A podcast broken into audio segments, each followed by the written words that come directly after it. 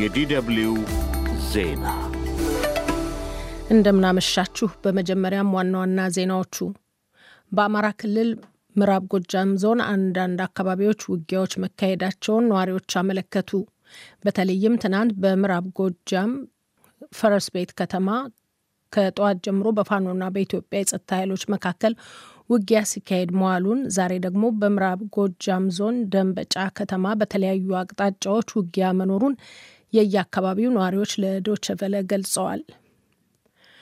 ቤኒን ሁለት ሺህ ወታደሮቿን ወደ ሃይቲ ለመላክ መዘጋጀቷን የዩናይትድ ስቴትስ ባለስልጣን አስታወቁ።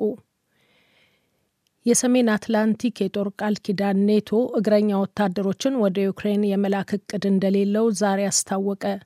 ጀርመን፣ ስፔንና ፖላንድም ተመሳሳይ አቋማቸውን ይፋ አድርገዋል።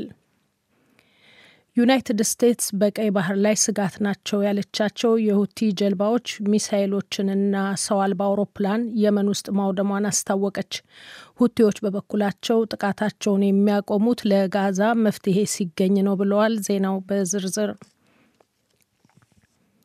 በአማራ ክልል ምዕራብ ጎጃም ዞን አንዳንድ አካባቢዎች ውጊያ መካሄዳቸውን ነዋሪዎች አመለከቱ።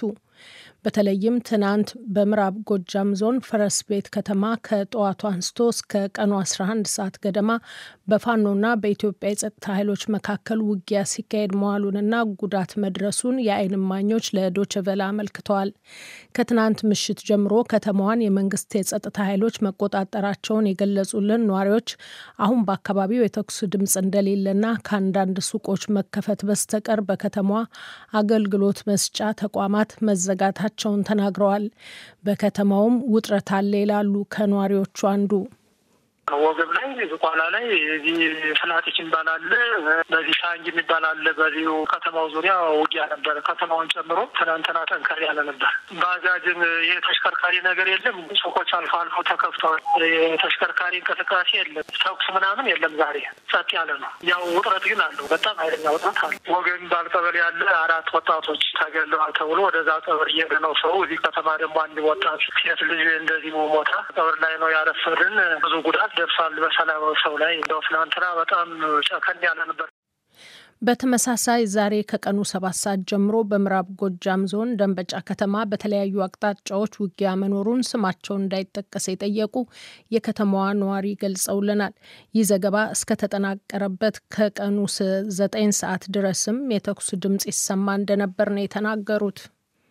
በሆስፒታል መስመር በአርባ ምንጭ በተለምዶ አርባ ምንጭ የሚባል ቦታ ነው። በዳባ ገሌላም በሚባለው ያሉት አሁን በዋድ በኩል ያሉት ናቸው የጀመሩ። አቅጣጫውን ራሱ ይቀያየራል። የሚገርም አሁን ጉላ ማዶ የሚባለው እዚያው ከተማ በደብረ ማርቆስ ከተማም እንዲሁ ዛሬ ንጋት ላይ ለአስር ደቂቃ የቆየ የተኩስ ልውውጥ መስማታቸውን ቬለ የተናገሩት አንድ የከተማው ነዋሪ ተኩሱ ወዲያው መብረዱንና እሳቸውም ስራ ውለው ወደ ቤታቸው መመለሳቸውን ገልጸዋል። ቤኒን ሁለት ሺህ ወታደሮቿን ወደ ሄይቲ ለመላክ መዘጋጀቷን የዩናይትድ ስቴትስ ባለስልጣን አስታወቁ። በተባበሩት መንግስታት ድርጅት የአሜሪካ አምባሳደር ሊንዳ ቶማስ ግሪንፊልድ ለጋዜጠኞች በሰጡት መግለጫ ሄይቲን ለመርዳት በኬንያ ለሚመራው ዓለም አቀፍ ዘመቻ ወታደሮችን ለማዋጣት ቤኒን ቃል ገብታለች። አምባሳደሯ እንደተናገሩት ተመሳሳይ ድጋፍ ለማድረግ ቃል ገብተው የነበሩ አንዳንድ የካሪቢያን አካባቢ ሀገራት ከፈረንሳይኛ ተናጋሪ ሀገራት ተጨማሪ ኃይል እንዲመጣ ጥሪ አቅርበዋል። ዘመቻውን ለመምራት ቃል የገባችው ኬንያ አንድ ሺህ የፖሊስ መኮንኖችን እልካለሁ ብላ ነበር። ሆኖም የአገሪቱ ፍርድ ቤት ህገ መንግስታዊ አይደለም ሲል እርምጃውን አግዶታል። እንዲያም ሆኖ የኬንያ ፕሬዝደንት ዊሊያም ሩቶ እቅዱ ተግባራዊ እንደሚሆን መግለጻቸው ነው የተነገረው። የሀይቲ ብሔራዊ የፖሊስ ኃይል ከታጠቁ ወረበሎች ጋር እየተዋጋ ነው።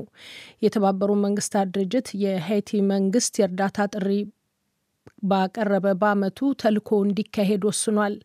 እንደ መንግስታቱ ድርጅት መረጃ ባለፈው አመት ብቻ አምስት ሺህ ገደማ ሰዎች ሄይቲ ውስጥ ተገለዋል። ሶስት መቶ ሺህ የሚሆኑት ደግሞ ቤት ንብረታቸውን ጥለው ሸሽተዋል።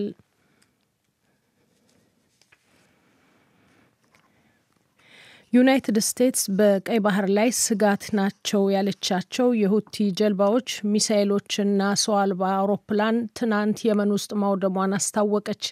የአሜሪካ ማዕከላዊ እዝ በማህበራዊ መገናኛ ገጹ ጥቃቱ የተፈጸመው ሰው ባልጫኑ ሶስት መርከቦችና ሁለት ተንቀሳቃሽ ክሩስ ሚሳይሎች ላይ መሆኑን ይፋ አድርጓል። ማዕከላዊ እዙ አክሎም ትናንት ምሽቱን ጥቃት የተፈጸመባቸው መሳሪያዎች ወደ ቀይ ባህር አቅጣጫ የተዘጋጁ እንደነበሩ አመልክቷል። እርምጃውንም ራስ መከላከል ነው ብሏል። ባሳለፍነው ሳምንት መጨረሻም የአሜሪካና የብሪታንያ ኃይሎች የመን ውስጥ በ18 የሁቱ የተመረጡ ኢላማዎች ላይ ጥቃት ማድረሳቸውን አዣንስ ፍራንስ ፕሬስ በዘገባው ጠቅሷል። የየመን ሁቲ ቃል አቀባይ በበኩላቸው ቡድናቸው በቀይ ባህር ላይ የሚሰነዝረውን ጥቃት የሚያቆመው ጋዛ ላይ የሚካሄደው ጥቃትና እገዳ ሲያበቃ እንደሆነ ዛሬ ለሮይተርስ ተናግረዋል። ይህ በእንዲህ እንዳለም ሩሲያ፣ አሜሪካና ብሪታንያ በየመን ግዛት የሚያደርሱ ጥቃትም ሆነ በቀይ ባህር አካባቢ የሚያደርጉት ወታደራዊ እንቅስቃሴ የተባበሩ መንግስታት ድርጅት የጸጥታው ምክር ቤት ውሳኔ አይደለም ስትል ተችታለች። የየመን ጠቅላይ ሚኒስትርን ሞስኮ ላይ የተቀበሉት የሩሲያ የውጭ ጉዳይ ሚኒስትር ሰርጌይ ላቭሮቭ በንግድ መርከቦች ላይ ይፈጸማል የተባለውን ጥቃት መቀበል እንዳልቻሉ ነው የተናገሩት። በንግድ መርከቦች ላይ ይፈጸማሉ የሚባሉትን ጥቃቶች ጥቃቶቹ ምንም አይነት ቢሆኑም የምንቀበላቸው አይደለም። እንዲሁም ዩናይትድ ስቴትስና ብሪታንያ ያለምንም ዓለም አቀፍ ኃላፊነት ከተመድ የጸጥታው ምክር ቤት የተሰጠ ውሳኔ ሳይኖር በዚህ ሰበብ በየመን ግዛት ላይ የሚወስዱትን የኃይል እርምጃም ልንቀበለው አንችልም። አድማጮች የምትከታተሉት የዶች ቨለ DW ን ዜና ነው። የሰሜን አትላንቲክ የጦር ቃል ኪዳን ኔቶ እግረኛ ወታደሮችን ወደ ዩክሬን የመላክ እቅድ እንደሌለው ዛሬ አስታወቀ። ኔቶና ተባባሪዎቹ ለዩክሬን ከዚህ በፊት ታይቶ የማይታወቅ ወታደራዊ ድጋፍ እየሰጡ መሆኑን ያመለከቱት የድርጅቱ ባለስልጣን እግረኛ ተዋጊ ሰራዊት ግን ለመላክ አለመታቀዱን መናገራቸውን አዣንስ ፍራንስ ፕሬስ ከብራስልስ ዘግቧል። የኔቶ ውሳኔ ይፋ የሆነው የፈረንሳይ ፕሬዝደንት ኢማኑኤል ማክሮ በዚህ ጉዳይ መወሰን እንደማይፈልጉ ማሳወቃቸውን ተከትሎ ነው። ማክሮ ምዕራባውያን ሀገራት ወታደሮቻቸውን ወደ ዩክሬን መላካቸውን አስመልክቶ ትናንት ከአውሮፓ ሕብረት አባል ሀገራት መሪዎች ጋር መነጋገራቸው ተገልጿል። የሩሲያ የውጭ ጉዳይ ሚኒስትር ሰርጌይ ላቭሮቭም አውሮፓውያን በዚህ ጉዳይ ከመወሰናቸው አስቀድሞ አእምሯቸውን እንዲጠቀሙበት አሳስበዋል። በዛሬው ዕለት ደግሞ ጀርመን፣ ስፔንና ፖላንድ በየግል ወታደሮቻቸውን ወደ ዩክሬን ለመላክ እንደማይፈልጉ አስታውቀዋል። የበርሊን ፖሊስ ለረዥም ዓመታት ስትፈለግ የነበረችውን የወንጀል ቡድን አባል በቁጥጥር ስር መዋሉን አስታወቀ። ከ30 ዓመታት በላይ ስትፈለግ እንደነበር የተገለጸው የ65 ዓመቷ ዳንኤላ ክሌተ በጀርመን ሀገር በጦር መሳሪያ የታገዘ ከባድ ስርቆትና የግድያ ሙከራዎችን ወንጀል አሸባሪ የተባለው የቀዩ ጦር ኃይል አርኤስኤፍ የተሰኘ ግራ ጽንፈኛ ቡድን አባል መሆኗ ተገልጿል። የጀርመን ፖሊስ ከሴትዮዋ በተጨማሪ የቡድኑ አባላት የሆኑ ሌሎች ሁለት ተጠርጣሪዎችን ለበርካታ አስርት ዓመታት ሲፈልግ መቆየቱን የጀርመን የዜና ወኪል ዲፒኤ አመልክቷል። ተፈላጊዎቹ ግለሰቦች ከጎርጎሮሳዊ 1996 እስከ 2016 ዓ ም ድረስ ለተፈጸሙ የመግደል ሙከራዎችና በመሳሪያ የታገዙ አደገኛ ዝርፊያዎች ተከሳሾች መሆናቸው የተገለጸ ሲሆን ፖሊስ ድርጊቱ ደረቅ ወንጀል እንጂ ፖለቲካዊ ተልዕኮ የለውም ብሏል። ባለስልጣናት አርኤስኤፍ ከ30 በላይ በሚሆኑ ሰዎች ግድያና ሁለት መቶ የሚሆኑ ሰዎችን ደግሞ በመጉዳት ወይም በማቁሰል ተጠያቂ እንደሆነ አስታውቀዋል። ከልጃቸው ጋር ማሊ ውስጥ ከሁለት ዓመታት በላይ ታግተው የነበሩ ሁለት የጣሊያናውያንን ባልና ሚስት መለቀቃቸውን የአገሪቱ መንግስት አስታወቀ። በጎርጎሮሳዊ 2022 ዓ ም በእስላማዊ ታጣቂ ቡድን የታገቱት ሶስቱ ቤተሰቦች ደቡባዊ ማሊ ውስጥ ከየውሃ ምስክርነት ማህበረሰብ ጋር ይኖሩ እንደነበር ነው የተገለጸው። የጣሊያን መንግስት ታጋቾቹን ለማስለቀቅ በሀገሪቱ የስለላ ተቋምና በውጭ ጉዳይ ሚኒስቴር እንዲሁም በማሊ የስለላ ተቋምና በጎሳ ተወካዮች አማካኝነት በተደረገ ትብብር መሆኑን ከመግለጽ ያለፈ ዝርዝር መረጃ አልሰጠም። እንዲያም ሆኖ ረዥም ጊዜ በስር ከመቆየታቸው በቀር ታጋቾቹ በጥሩ የጤንነት ሁኔታ ላይ እንደሚገኙና ዛሬ ማምሻውንም ሮም እንደሚገቡ አመልክቷል።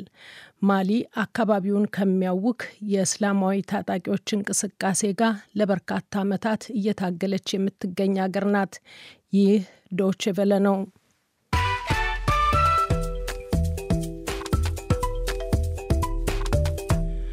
ከዶቼ ቬለ የዓለም ዜናውን ለማጠቃለል ዋና ዋናዎቹን ላሰማችሁ።